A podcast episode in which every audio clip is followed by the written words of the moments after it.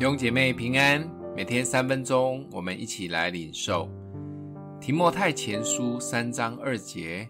我做监督的，必须无可指责，只做一个富人的丈夫，有节制，自守，端正，乐意接待远人，善于教导。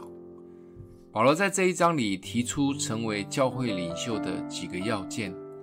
而成为教会的监督，要有十四项品格及生活要注意的事。这里说的监督这个名词，就像现代教会的长老或牧师，要尽力的在这十几件事上面成为好的榜样。而成为教会的执事，可能就是所谓的行政同工，不管是男执事或女执事，则各有七项需要注意及遵守的。有兴趣的可以把第三章好好的读一读。总之，不管是监督或执事，或长老或牧师，就是要成为榜样。教会团体所要求的品格及行为，当然比外面的团体更高，因为我们是神团队。保罗也提醒，在教会要成为好的管理者，很重要的是要把自己的家更要先管理好。总之，若有荣幸成为教会的领袖，就要看重自己的职分，讨神的喜悦。看这十多项清单，有一些是容易做到的，有一些真的很不容易做到。但每位属灵领袖也不用压力这么大，这是保罗的鼓励及期许。或许每一个时代都有每一个时代的挣扎与不容易。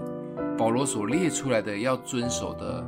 或许是那个时代的时空背景中，有一些走中的属灵领袖所犯的过错，而现代也有现代的困难，特别我们网络媒体的爆炸，社会自由的开放，我们需要去面对的试探及诱惑更不容易。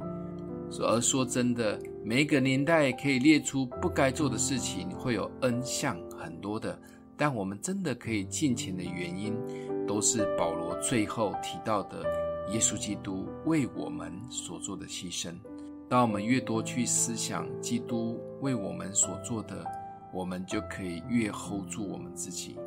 规条是死的，只有在基督里才真的可以甘心乐意的来遵守。